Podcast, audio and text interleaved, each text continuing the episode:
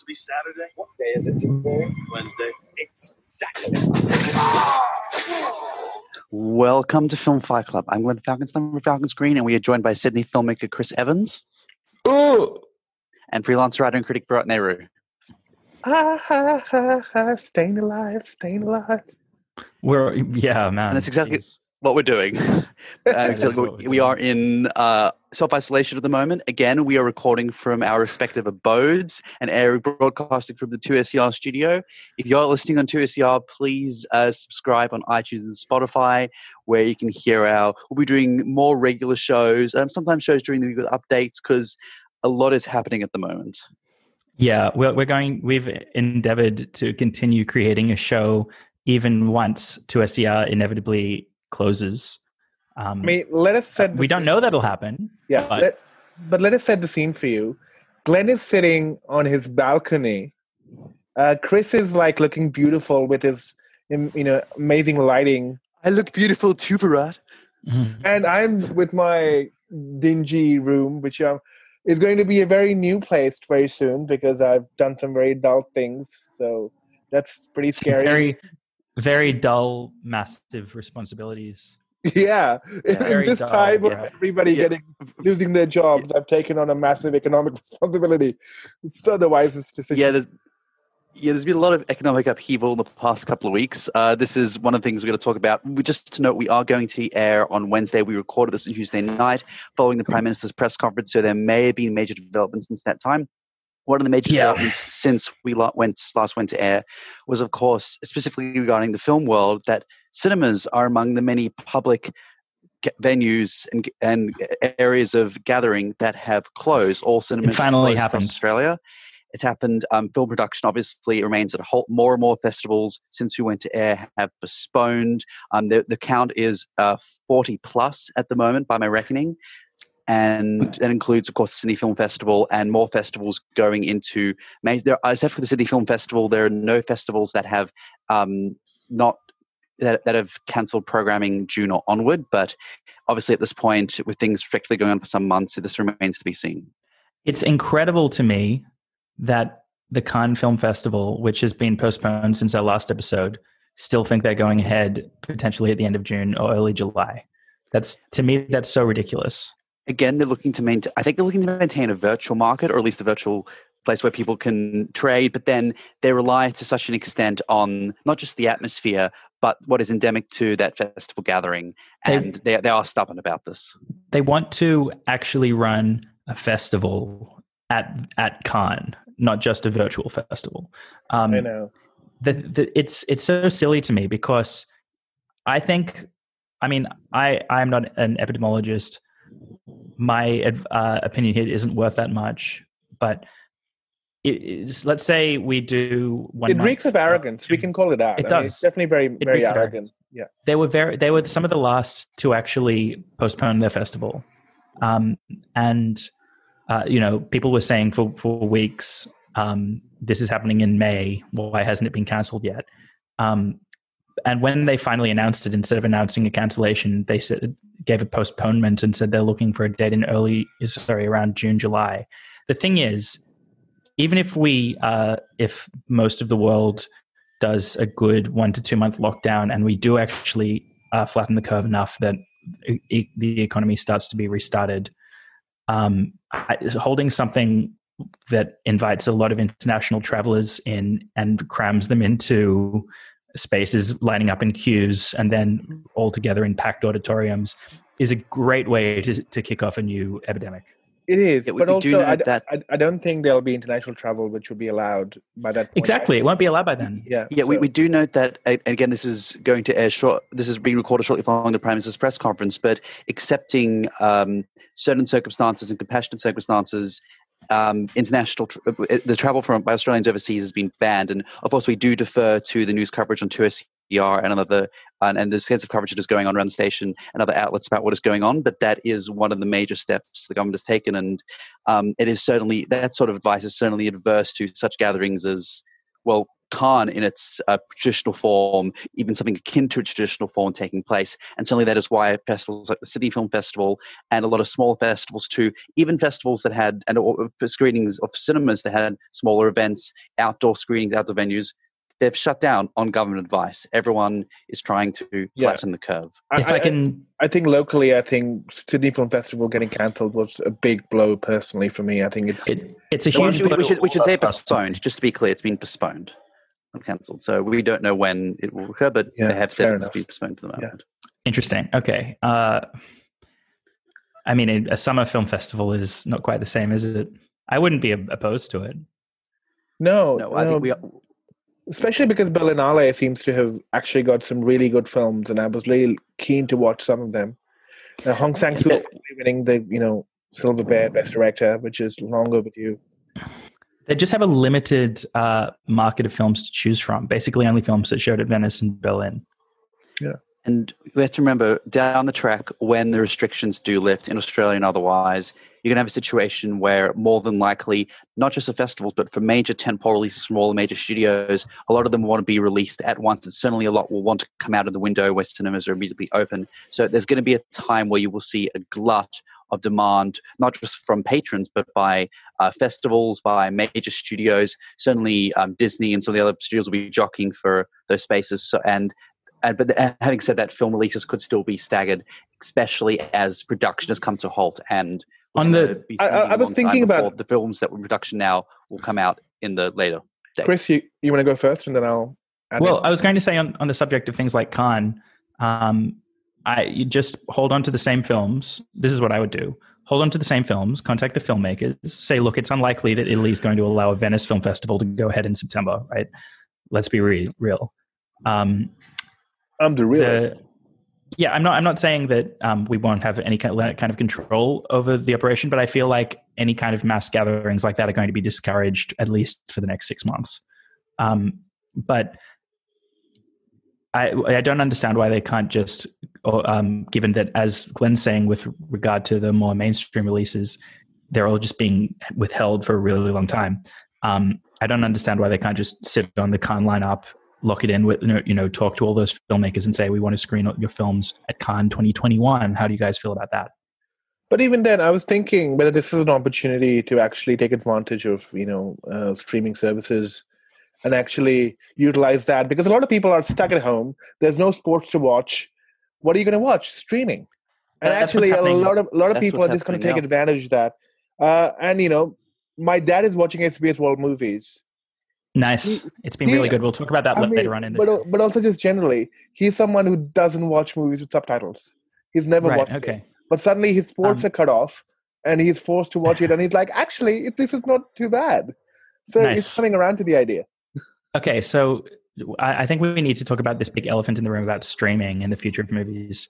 Um, Amazon uh, is doing a portal in America where it's like it's your virtual in-home cinema, and they're showing some of the independent releases and such that would have been going to cinemas around this time.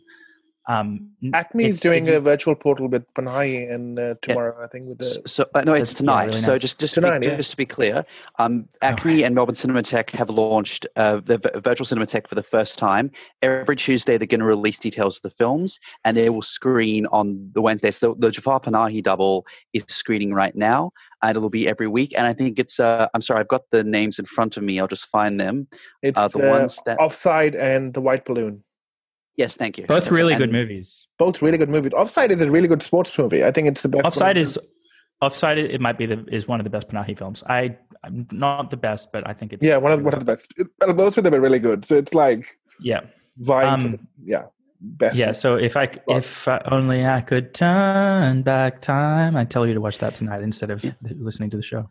But there's there's a big difference between, and we're going to go on to talk about some of the examples of individual venues like the Melbourne Cinematheque and ACMI, who have on temporary streaming service, places like Amazon and Netflix, who are looking to realize, yes, there are people at home now looking for an outlet, and who are going to be signing up in droves to these services.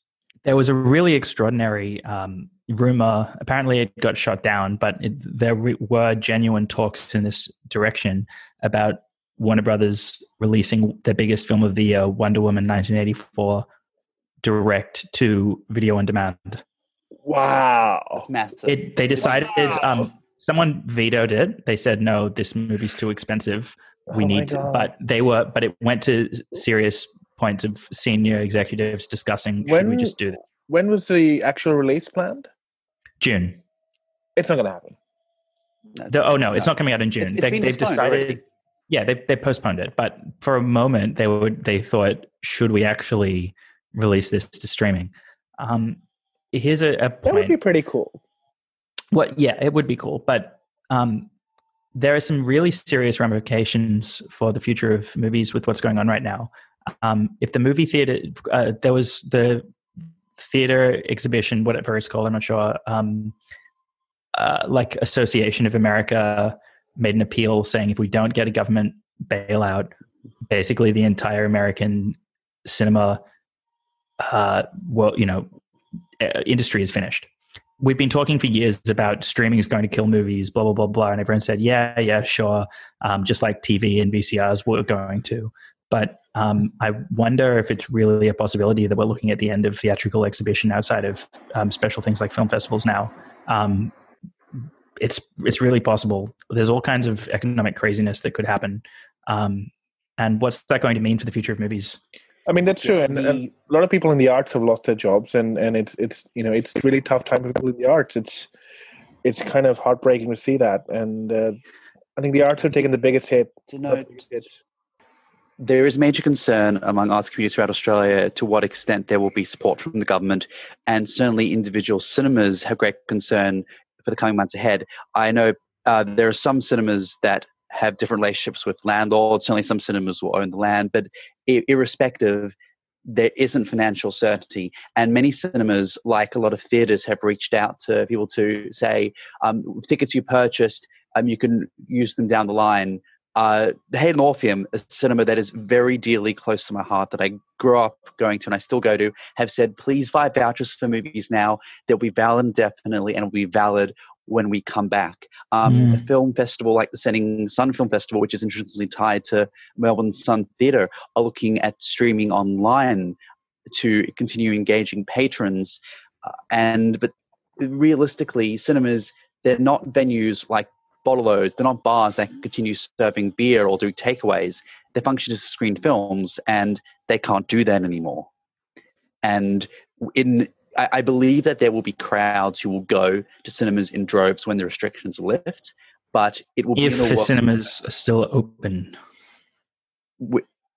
and I and it depends and it will vary widely in different jurisdictions and among individual cinemas and among individual communities Hmm. and also by individuals' uh, traditions and habits. By that point, we will be many film goers and casual and dedicated alike will be much more likely, much more dependent upon streaming, or or just used to it when this is over. And Not- certainly, Yeah. there'll be a more direct mechanism for a lot of distributors to more traditionally just send material to streaming the, yeah. and just I- I- directly bypass cinemas. if you I- like movies, you're going to have Yeah. to stream. That's your, going to be your only option. So it's as you I- say, it's going to. I think we're also not acknowledging one other factor. It's that you know, yes, once the world gets back to some kind of normalcy, we will see people coming back to the movies, but it's not going to happen very quickly.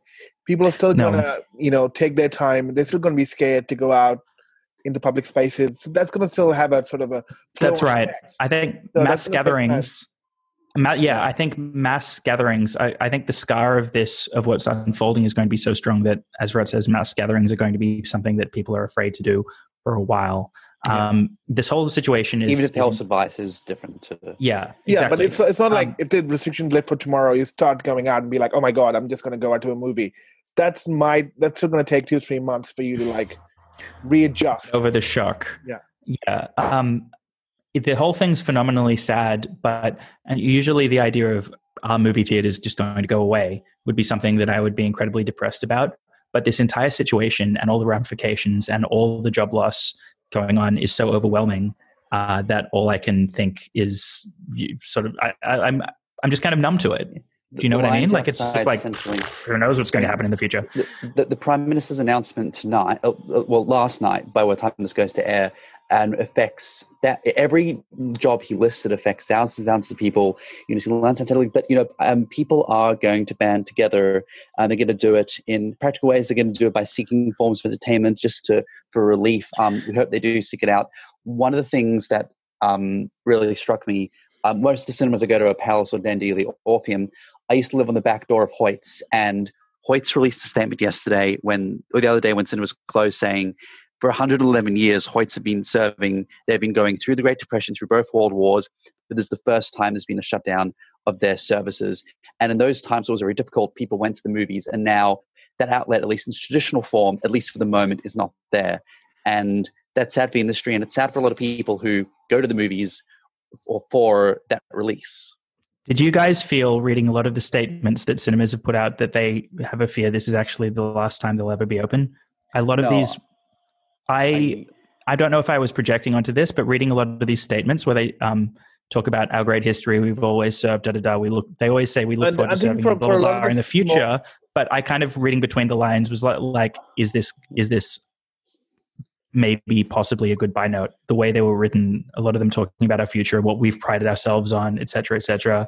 I just had a, a lot of those gave me a bad feeling. For the smaller chains, it kind of, especially Dendy's and all, I think it kind of does feel like that.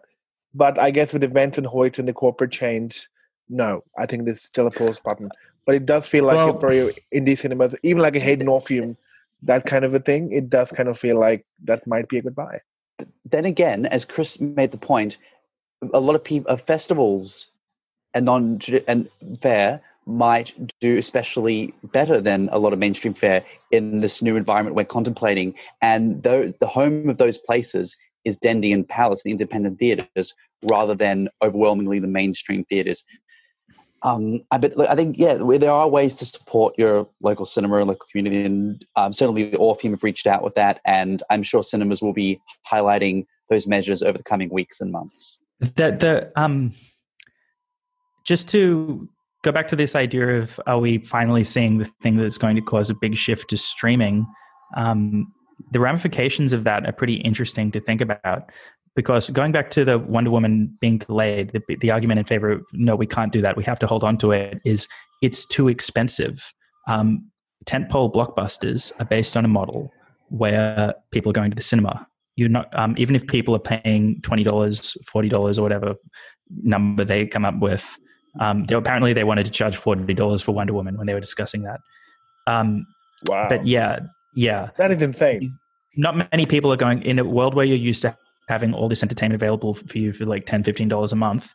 People are not going to want to pay forty dollars. Um, it's this could actually finish off yeah. the tentpole industry. We'd go back to a model of smaller films, less special effects.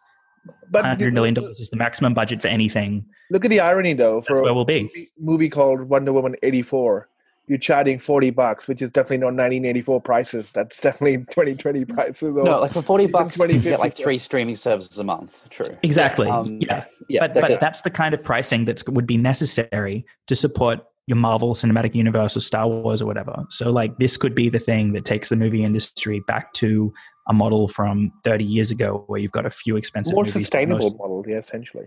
Yeah, and, but most and, films are more script based, and you don't need to make as much money on them. Yeah, mid budget, and that was when the Academy Awards always awarded those, and a lot more budget, and also just a lot more smaller budget films. Yeah, potentially. Um, to highlight, in addition to the Melbourne Cinematheque, uh, there's been a number of places that look to go on, online recently in terms of streaming and accessing and, getting out there to patrons. Pink Flamingo Cinema in Marrickville is one of them. They ran a shorts watch together party last Thursday. I know they'll be doing this continuously. So at cinema, local independent, you can seek them out. Um, the Japanese Film Festival just earlier Tuesday night announced that they're doing a new program. It's on their website, JFF Online, where you can access 12 Japanese films, including several films that screened at the Japanese Film Festival 2019. It's free. The subtitles. National Film and Sound Archive in Canberra. They already have a lot of Australian collections online. They're dedicated to releasing new content every every couple of weeks. Um, coming up on Friday, Static Vision, we had Felix Hubble on from last couple of weeks ago, talked about hyperlinks.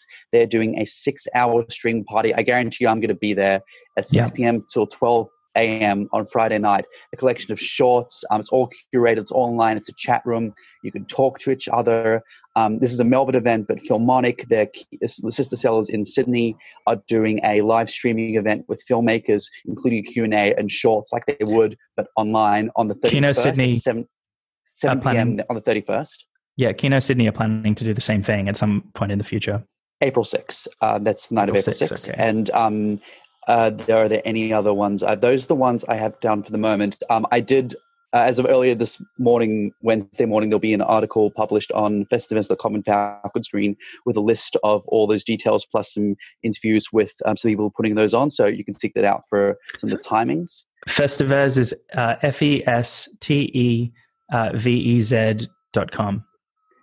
Thank you. And that has up to date details on all the festivals that are running, online events, and events around the country. And we will continue in the coming weeks to update you on streaming events as well as discussing some of the things they're streaming on. We'll have a week on SBS On Demand, a lot of stuff on Amazon. I've pre- seen pretty much everything on Netflix to this point. So happy to talk all Netflix things. Uh, we're going to be doing, but we'll take your suggestions. Let us know. Yeah, we- we're happy Yeah. to do a, an episode, like you know, because we're in lockdown, so we're also and now being stopped. But I was very lucky because uh, Film Club uh, shut down uh, because of the lockdown thing. But I did end up taking at least twenty DVDs uh, last week from Film Club, anticipating something. And there's no rental fees. and there's Yeah, no yeah, Film rental Club's- fees. Yeah, film clubs Uh, going Phil- strong. Are film clubs still operating through the um, through the hole in the wall for Yeah, orders? they are. They literally are. The film club are operating, and the waive late. Yeah, that's right. So the waive late fees. Great shop in Darlinghurst. Obviously, practice safety and social distancing, but they are open. And You just need to walk up to a little metal bar, which you might want to wash your hands after touching. But uh, you know, basically through the Yeah. return chute, that if you, you talk in advance, ask the films they want, they'll they'll give them to you. Yeah, and they have uh, change operating hours. It's now 12 p.m. to 6 p.m. And just to note on those two film nights, Filmonic in Melbourne on Tuesday and Kino on April 6th. If you're a filmmaker, even if you're a non-traditional filmmaker, you can submit stuff to these uh, places. And Kino, they're especially inviting people to do a self-isolation challenge, i.e. a film you could only make um, in that sort of environment. So take it up. I know there's a lot of filmmakers who Isn't isn't that with every Kino challenge? Is that no, well, I've submitted films to Kino, but they've all pretty much been like we, we've had a little more mobility, and uh, uh, we haven't had this restriction imposed. We can have some really dingy, grimy um, video diaries. I reckon. you mean Yeah. real, in social isolation. Yeah. real and raw? This is what indie real- spirit. real filmmaking is about, as Spike Lee would call it. Anyway, yeah. So um, you're, you're, you're listening to Film Fight Club with uh, Glenn Falkenstein, Virat Nehru, and Chris Evans. And we've talked a lot about what's going on up now, but we also want to talk about some of the things that are happening on streaming. And we thought uh, Virat and I, and Chris to, uh, also to an extent, mainly Virat and I, are very, very big Bond fans. It is my favorite film series. It is a series I've watched since I was a child. And No Time to Die was supposed to come out next week. We will Yeah. cover No Time to Die and James Bond in more detail down the track, but we thought, given we're missing James Bond, let's talk about James Bond. I know, and you're right. I mean, a bit like Glenn, actually, James Bond was a rite of passage for me because this these were the first movies that my dad made me watch as a young adult because he saw this is a rite of passage for being a man is that you appreciate Bond and the finer things in life, and you get to know about your whiskey and the scotch and being cool and whatever and objective objectifying people. That's part of what. it. that, that part's not okay. Some of the some That films have not aged well. yeah, I was watching um because Channel Nine, you know, because I'm an old media guy, streaming. What's that? Yeah. Channel Nine. We're They're doing a marathon. Stan guys, they're all on Stan. I know they're all on Stan. Um, the Channel Nine were doing a marathon of like every day a new Bond film leading up to the release of No Time to Die, which they're continuing with, even though No Time to Die is not coming out. Yeah. Um, but uh, you know, I tuned in the other day um, to watch a bit of Diamonds Are Forever, and like, man, the sexism, Oh, Uh, not just the sexism, Mr. Kidd, and the, the Mr. the- Kid, yeah, the two Mr. Staffords. I can't remember the other guy's. he's the name. Oh, ugliest Uh-huh, villain. and and the Diamond of Forever, you know, they they had, you know, this incredible sequence where she's trying to hide the tape in a bikini, and it's the most, Uh, and you're like, how did nobody notice that? But yeah, no, no, Right. that wasn't the worst thing in the movie. The worst thing in the movie was naming the Bond girl Plenty O'Toole, in the casino, and then throwing her out a window into a pool. Uh, there's some outrageous stuff in these movies. Uh, again, Who's not be- aged well. Who would win in a fight, Plenty O'Toole or Pussy Galore? P- uh, Pussy Galore. She's. Uh, Am I in in heaven? the, in the books, in, in the book, she um, is a she's a martial artist, and she as so in the movie. Yeah, yeah, in, in yeah, Pussy Maybe Plenty O'Toole is Tool. I don't Yeah. know, but uh, Pussy, Yeah. there's an established. Yeah, facet of Pussy Galore Galore. Did, did you yeah. say Plenty O'Toole is a tool? No, I said we, uh, no. I said we don't know. Uh, I haven't read Diamonds of Forever in a long time, and Okay. they don't we don't get spend as much time with the character. But yeah, uh, they established that The- the, Honor Blackman character is uh, more proficient in martial arts. The other reason why my dad loves Bond films is the Indian connection. So Roger Moore's Octopussy was extensively Octopussy. shot. Yeah, wow. Ah, extensively shot in India. movie. Featured featured a lot of featured a lot of Indian actors. Kabir Bedi in the role of the henchman, and uh, Oh, You the, know, uh, uh, the guy who crushed the dice in Yes. his hands playing Yes. backgammon. That guy was am- that guy was amazing. yeah, he's actually a really good Indian actor. But anyway, he got stereotyped as in most movies. Oh, But uh, also, is this, this is the one where Bond is swinging through the ropes like Yeah. Tarzan and but it's Oh, such a bad God. movie. A lot of These latter Roger Moore movies are Yeah. terrible. Well, view, they- um, history Beautiful there is he should never be a never have been decent Bond up to that point. sorry, He was never supposed to be Bond up to that point. Several Yeah. people auditioned in '83, including So Sam old. Neill, um, Connery, but they gave him Sam more. Neill would have been so good. the screen test. Look at the screen test for Sam Neill as Bond. It's Okay. great. 80s And- Sam Neill, he's so suave. Like he's he's still suave, but he has that like he, toughness similar to Timothy Dalton. I'm basing this mostly on his character in Possession. Yeah. I can to- we filmed around the same time. I can totally see that. What's the great film? It's '90s, but Dead Calm. Like you can Oh, imagine Dead Calm. him and Yeah, Bond in that yeah, era. great. Like, he'd, he'd, he'd be, he'd be Definitely. so good. Speaking of this latter era, I actually love Timothy Dalton. I wish that guy had gotten a shot at a third film. I wish he'd been in Goldeneye like it was originally planned. Living Daylights is one of the most underrated Bond films. Unless Living Daylights is great. Yeah, License to Kill. I think they were a bit confused about the direction they could go in, but I thought I- Dalton's take on the character was Yeah. excellent. but I've never understood why Moore even took the part because he's already playing Simon Templar before the Bond film. He- Like, he's already What playing- else was he going to do? Like he wasn't going to do. He knew, he knew he was going to probably retire after that. He did retire. He wanted to do two more shots. Pierce Brosnan wanted the same. He wanted the fifth one after Die Another Day. Um, certainly Craig's keeping going because they obviously offered Roger Moore an equivalent a tr- equivalent truckload of money for 1983. Craig is smart though. Remember when he um, said that uh, he would rather slash his wrists than do another Bond movie? And That's agrees such a brutal, more. a ruthless negotiating tactic. It's like, come on, guys, spill up, pay Spill up. pay me a truckload of cash. Yeah. Oh, I yeah. mean, we're It's it's it's it's wonderful. But actually, uh, we should we should have this debate. Who is your favorite Bond actor? Craig. Craig.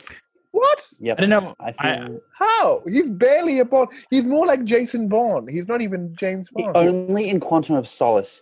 Craig uh, ran the gamut of good action, humor, believable, in some cases, romantic scenes, and whereas Sean Connery, You don't. he'd don't need already, and it was more physical than Connery. in He was more physical Bond. than any actor, with the exception of Lazenby and possibly Dalton. Also, I'm Craig going to is s- not funny. I love Dalton.